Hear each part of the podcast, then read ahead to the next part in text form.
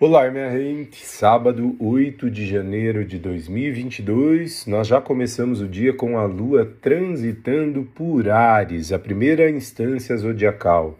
É bacana quando a Lua termina sua passagem por Peixes, a última instância zodiacal, e ingressa em Ares, a primeira, que nós temos essa energia renovadora, uma vontade de renovar também Levando em consideração que estamos em fase de lua nova e amanhã, dia 9, nós começamos a fase crescente da lua.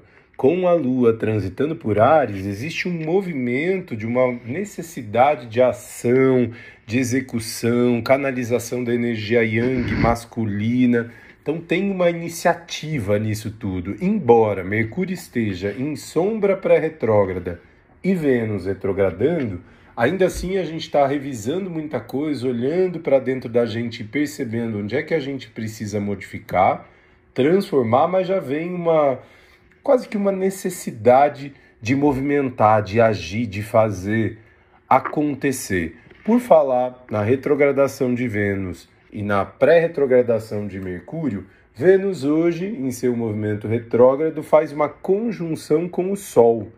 E o sol ilumina aquilo tudo que toca. Pode ser que a gente tenha uh, uma visão mais clara do que é que a gente está trabalhando durante essa retrogradação de Vênus. Então, perceba os insights que você tem, os movimentos que o universo traz para você no dia de hoje. Além disso, a Lua hoje em Ares já faz um sextil com Mercúrio transitando por Aquário que também traz insights muito poderosos, abre espaço para sincronias, para criatividade também, minha gente.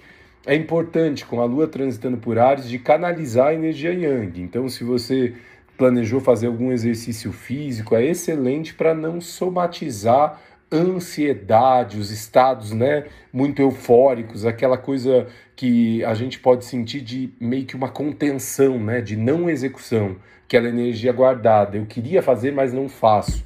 E aí acabo somatizando muita energia yang.